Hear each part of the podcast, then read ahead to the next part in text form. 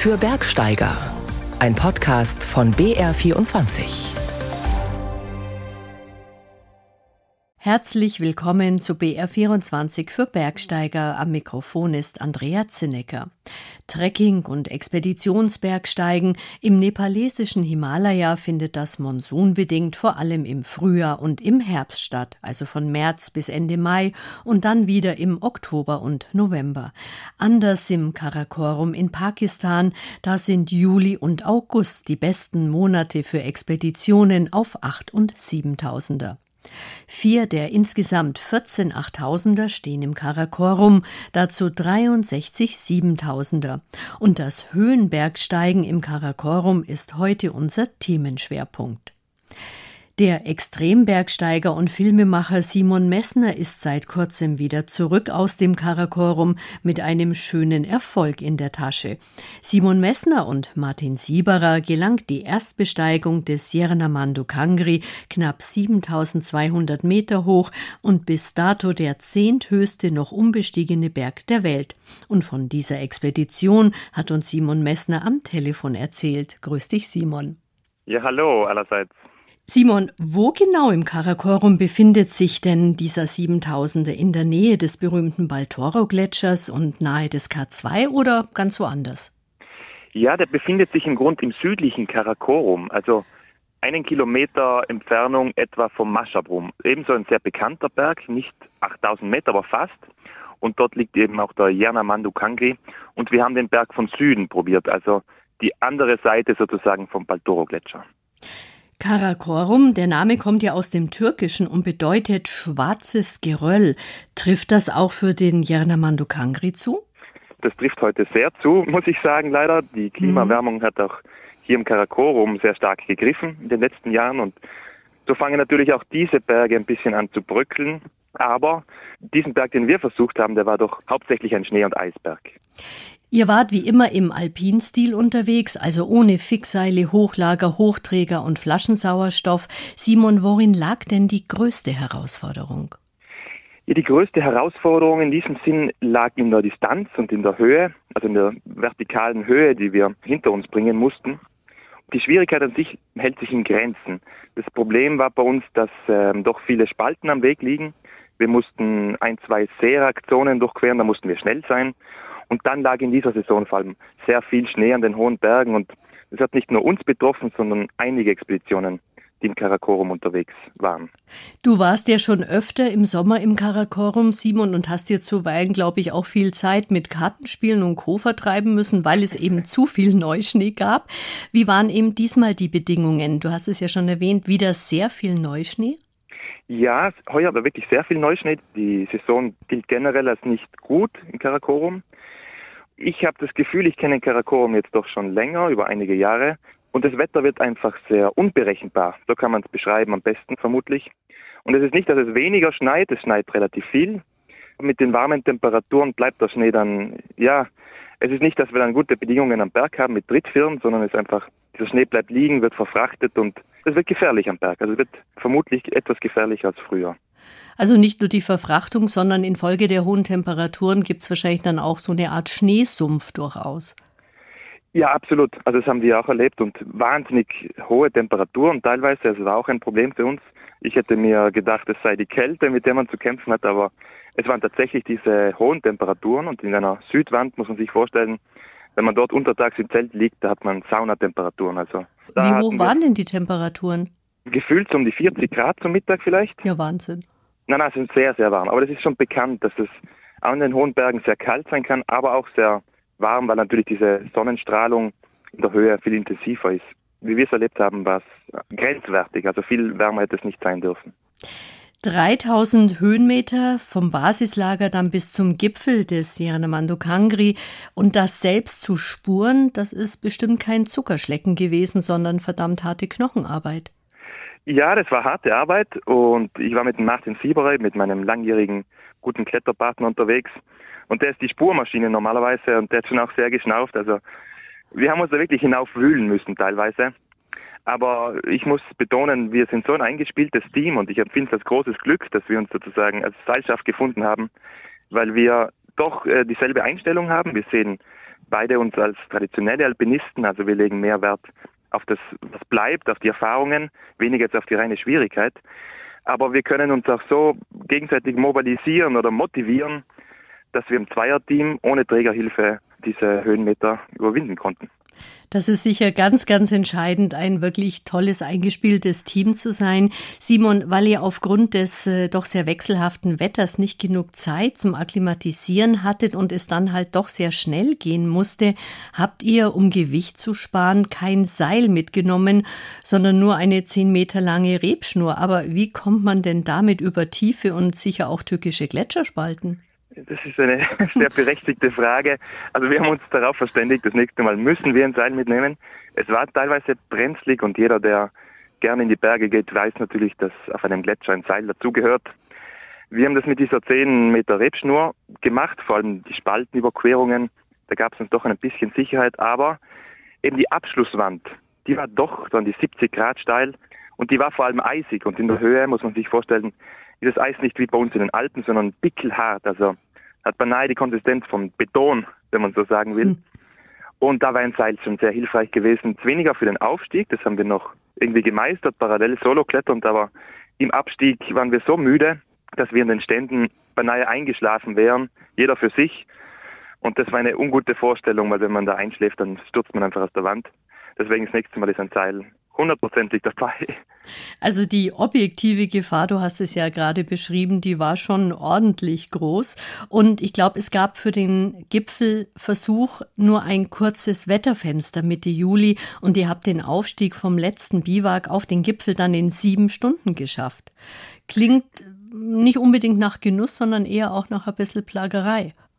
Ja, also Genuss ist ganz selten dabei an den hohen Bergen. Das darf man so sagen. Mhm. Also es gibt diese schöne Aussage von Oswald Oelt, einem Österreicher, Bergsteiger und Höhenmediziner, der das Höhenbergsteigen als das Spiel der Leiden deklariert hat und ich bin überzeugt, das stimmt. Also man muss einen gewissen Gefallen im Leiden, in der Anstrengung sehen, sonst ist Höhenbergsteigen wahrscheinlich das Falsche. Aber wir haben ebenso entschieden, wir haben ganz viel Material im Basislager zurückgelassen, weil wir nur ein drei Tages Wetterfenster hatten Natürlich wäre es schön gewesen, wenn wir mehr Zeit gehabt hätten, aber so stand fest, dass wir nur diese drei Tage haben und da das, wenn möglich, durchziehen müssen. Und damit stand aber auch fest, dass wir etwa 1000 Höhenmeter am Tag absolvieren müssen, was sehr viel ist, vor allem mhm. im Alpinstil, du hast es angesprochen. Kann es auch zu viel sein? Ich war der Meinung, man sagt 500 bis 600 Meter maximal pro Tag aufsteigen, um nicht höhenkrank zu werden. Und mir ist es immer noch ein kleines Rätsel, wie es uns gelungen ist, ohne eben krank zu werden, ohne in der Höhe zu leiden. Aber ich denke, weil wir so schnell waren im Aufstieg und sofort wieder im Abstieg, ist es sich gerade ausgegangen. Und das kleine Quäntchen Glück, das gehört natürlich auch immer mit dazu. Simon, seit 1981 haben sich ja nur ganz selten Expeditionen an diesem 7000er am Yanamandu Kangri versucht. Worin lag für dich und Martin Sieberer denn der ganz besondere Reiz? Vielleicht besteht der Hauptreiz für uns darin, dass dieser Berg eigentlich vergessen wurde. Man kann wirklich sagen vergessen. Ich hatte von einer Expedition erfahren, eben 1981, wie du gesagt hast, die, wie ich dachte, den Berg versucht hat, aber das American Alpine Journal hat mich jetzt aufgeklärt, es war wahrscheinlich kein Versuch, diesen Berg zu besteigen, sondern tatsächlich ein Versuch, den Maschabrum zu besteigen. Das heißt, dass der Yanomanduk Kangri vermutlich überhaupt nie versucht wurde. Was interessant ist, finde ich, aber auch nachvollziehbar, weil in unmittelbarer Nähe natürlich sich der wunderschöne Maschabrum befindet, fast 8000 Meter hoch, sehr bekannt und dass die Alpinisten eher zu diesem Berg natürlich tendieren und nicht zu einem sekundären Gipfel wie eben der Yernamandu-Kangris.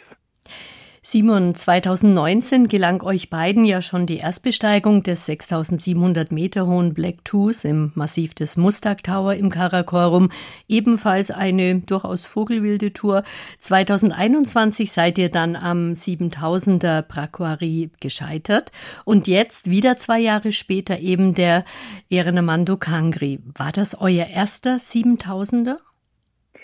Das war für uns beide der erste 7000, das stimmt. Und wir sind daher so glücklich, beide, also der Martin und ich, weil wir, ich glaube, beide für uns insgeheim gehofft hatten, gewünscht hatten, einmal im Leben wenigstens auf einem 7000er zu stehen, um zu sehen, um zu spüren, wie sich das anfühlt. Und jetzt sind wir oben gestanden. Also es war ganz eine bereichernde Erfahrung. Ich glaube für den Martin genauso wie für mich.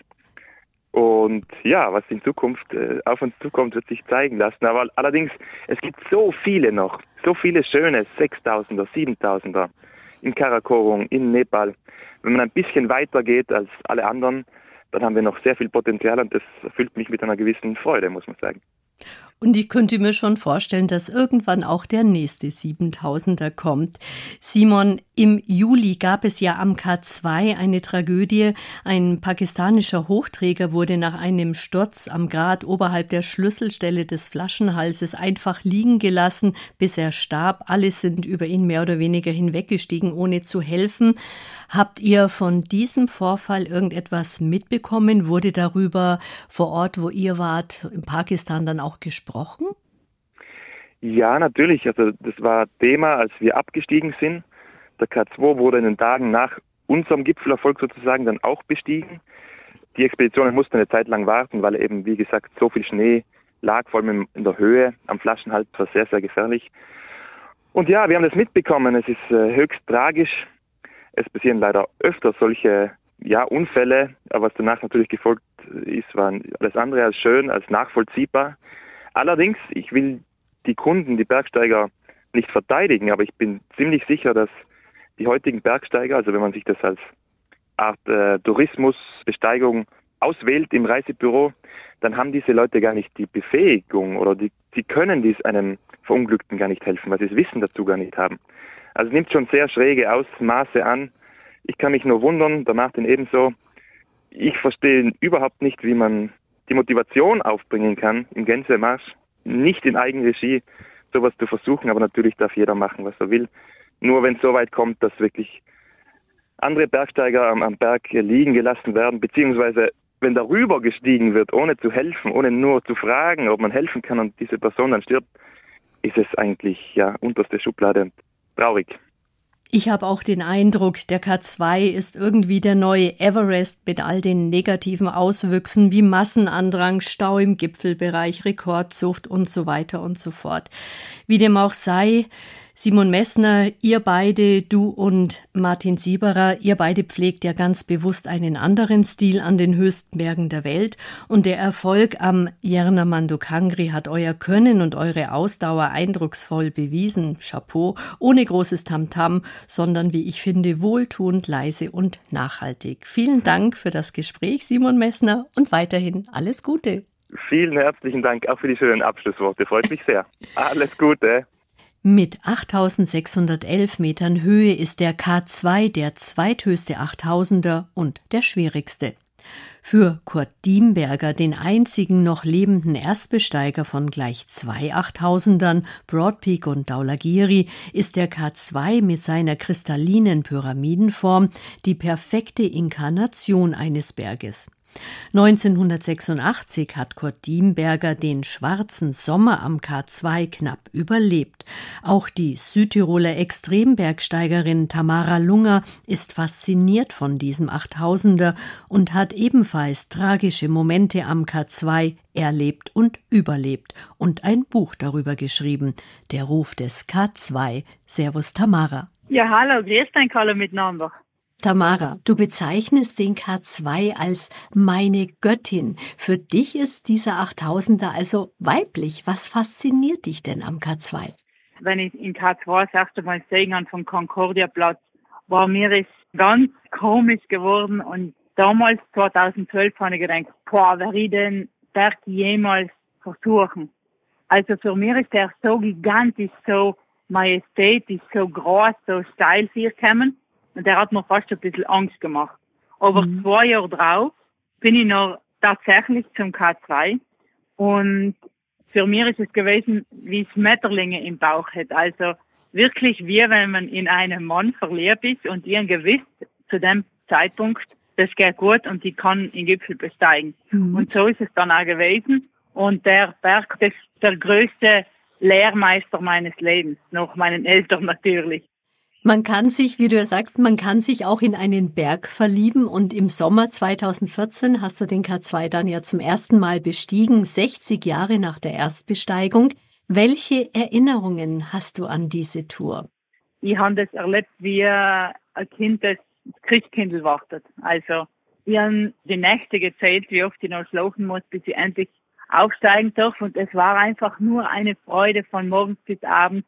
Jeder Meter hat mir so getaugt und die haben das so genossen, obwohl es ja äh, schwer gewesen ist. Wir sind ja ohne Sauerstoff und ohne Träger am Weg gewesen zu zweit. Und das ist wirklich eines meiner schönsten Erlebnisse gewesen. Tamara, du hast ja den K2 im ersten Anlauf geschafft. Das ist ja alles andere als selbstverständlich. Und nach Nives Meroy warst du die erst zweite Frau, die eben keinen Flaschensauerstoff benutzt hat für den K2. In den Jahren nach deinem ersten Erfolg am K2 hattest du dann, du schilderst es sehr eindrücklich in deinem Buch, einige traumatische Erlebnisse, wie zum Beispiel 2016 den Unfall bei der Winterbesteigung des Nanga Parbat, wo du 70 Meter unterhalb des Gipfels umkehren musstest. Dann kamen die Corona-Pandemie, eine tiefe emotionale Krise und ein Schockerlebnis am Gasherbrum. Und trotzdem bist du dann 2020 erneut zum K2 zurückgekehrt zurückgekehrt für eine Winterbesteigung. Was hat dich daran gereizt? Einfach der letzte unbestiegene 8000er im Winter und K2 habe ich gesehen als meinen Berg. Er hat mir einfach jeden Tag gerufen in meiner Meditation. Jeden Tag ist der gekommen und jeden Tag. Und die haben genau verstanden, was ist das? Soll ich gehen, soll ich nicht gehen? Aber irgendwann habe ich noch eine, ja, eine Yogastunde gemacht mit einer Freundin und da habe ich genau gespürt, okay, ich muss gehen. Und noch bin ich aufgebrochen voller Positivität, Vorfreude, Liebe und dann habe ich mich natürlich so spirituell und geistig vorbereitet, weil ja weiß, was Winterbesteigung heißt, die extremen Kälten und der Aufstieg der Nacht, das ist mental so schwierig und da habe ich mich jetzt fest vorbereitet. Aber auch allem mit meiner Regel Nummer eins, immer auf die Intuition zu hören. Und dann ist der K2 doch in irgendeiner Art und Weise zu deinem Schicksalsberg geworden. Im Aufstieg gab es dann Probleme mit dem Wasserkocher, Kopfschmerzen und dann kam der Absturz von Sergi, einem spanischen Bergsteiger, mit dem du engen Kontakt hattest. Ihr habt ihn dann versorgt, aber du musstest miterleben, wie er wenig später an seinen schweren Verletzungen verstorben ist. Traumatisch. Ja, also das hat mein Leben geändert. Natürlich habe ich einen extremen Schock gehabt und ich habe einfach funktioniert. Also weg mit den Emotionen und einmal alles Menschenmögliche tun, was geht. Mir ist aber sofort klar gewesen, ich kann jetzt nicht von meinen Emotionen davonlaufen und heimgehen. Ich muss da bleiben und schauen, was in mir passiert und ein bisschen wieder innerlich Ruhe finden. Man muss sich dann noch dieser Situation stellen und die irgendwie verarbeiten. Weglaufen bringt eigentlich mir nichts, deswegen ich stelle mir immer gern den Schmerzen und der Traurigkeit. Aber natürlich ist das mit einigen Tagen oder Wochen nicht getan. Also ich habe mindestens zwei Jahre gebraucht, bis mir wieder halbwegs gut gegangen ist. In der Zwischenzeit ist dann einem nepalesischen Sherpa-Team die erste Winterbesteigung des K2 gelungen. War das dann für dich überhaupt noch wichtig? Eigentlich nicht. Natürlich habe ich ihnen gratuliert, weil es gehört, weil ich ja auch eine Freude gehabt habe für den Erfolg und ich habe sie mir auch total vergund. Aber die Trauer und der Schmerz ist logisch größer gewesen als die Freude. Und erst nach Tagen habe ich noch wirklich angefangen zu weinen, weil am ersten habe ich das vor lauter Schock nicht gekannt. Aber du hast dich dann doch entschlossen, den K2 noch zu versuchen, zusammen mit Juan Pablo. Dann aber kam ein heftiger Magen-Darm-Infekt, eine Wetterverschlechterung zwischen Lager 2 und 3 und, wie du schreibst, viele negative Energie. Und dann hast du dich entschieden, abzubrechen. Ja, also Richtung Gipfel habe ich genau verstanden, okay, es ist noch nicht meine Zeit. Und nachher bin ich heilfroh gewesen, dass ich auch den Mut gehabt habe, nachzusagen. Und wie es sich danach herausgestellt hat, ist das die richtige Entscheidung gewesen. Die Entscheidung umzukehren, abzubrechen, hat dir vermutlich das Leben gerettet, weil es gab ja dann noch einen zweiten tödlichen Absturz und als ob das nicht schon genug gewesen wäre, sind dann auch noch Juan Pablo und zwei weitere Bergsteiger vom Gipfelversuch nicht mehr zurückgekehrt und sie galten ja lange Zeit als verschollen am K2. Ja, genau. Und das ist einfach für mich im Basislager, ich bin so total neben mir gestanden. Ich habe mich nicht mehr wahrgenommen, meinen Körper. Alles hat sich nur mehr gedreht, okay, das Militär kommt und sucht sie. Und nachher kamen sie mit der Wärmebildkamera und die Familienangehörigen und Telefon und WhatsApp und also ich bin wirklich gewesen wie betäubt, weil die ganze Tragödie mich total eingenommen hat. Aus diesem Traum der K2 Winterbesteigung wurde für dich ja im Prinzip ein absoluter Albtraum, fünf Tote, eine Tragödie. In deinem Buch schreibst du aber, dass du dem K2 eigentlich alles verdankst. Inwiefern? Ja, also die Tragödie habe ich gebraucht, um zu verstehen. Und weil ich es mit weniger Intensität nicht verstanden habe, hat es mir vielleicht so was Krasses gegeben, dass ich endlich einmal nicht nur stur heil meinen Weg verfolgt, sondern auch mal links und rechts schaue und einmal in mir inneher, ist das jetzt wirklich noch das, was ich dienen soll. Tamara, das Buch Der Ruf des K2 zu schreiben, das war vermutlich dann auch ein Stück Traumabewältigung, könnte ich mir vorstellen. Ja, sicher. Ich habe genau Tagebuch geführt, jeden Tag. Das mache ich immer in jeder Expedition. Und mir hat schon extrem viel geholfen und ich habe auch gewählt, in die Leser eine tragische Geschichte irgendwie erzählen, wo ich aber zum Schluss dachte mich nicht von der ganzen Traurigkeit auffressen lasse. Also man hat immer die Möglichkeit, das Gute zu sehen und man hat immer die Möglichkeit, sich für das Bessere zu entscheiden.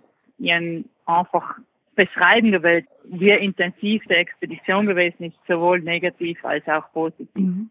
Der Ruf des K2 Tamara, wirst du ein drittes Mal an diesen Berg zurückkehren? Ich bin ein drittes Mal gegangen, aber nur zum Basislager.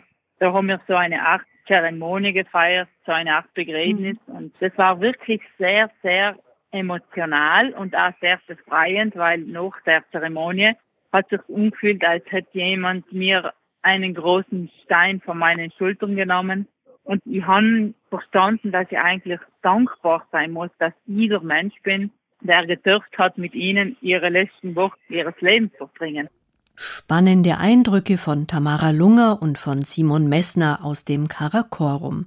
Das war heute unser Schwerpunktthema in BR24 für Bergsteiger. Nicht fehlen darf aber das Bergrätsel wie an jedem ersten Wochenende im Monat. Vorgestern, am 1. September, hat meteorologisch gesehen der Herbst begonnen.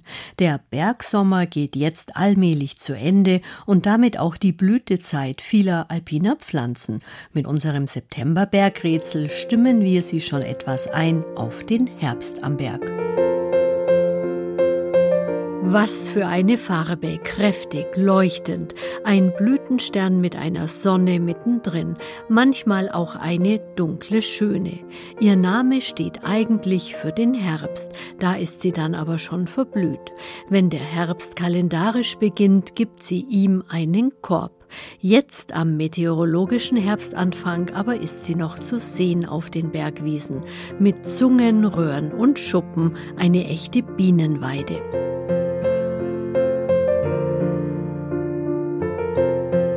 Sie mag es trocken, warm und kalkhaltig.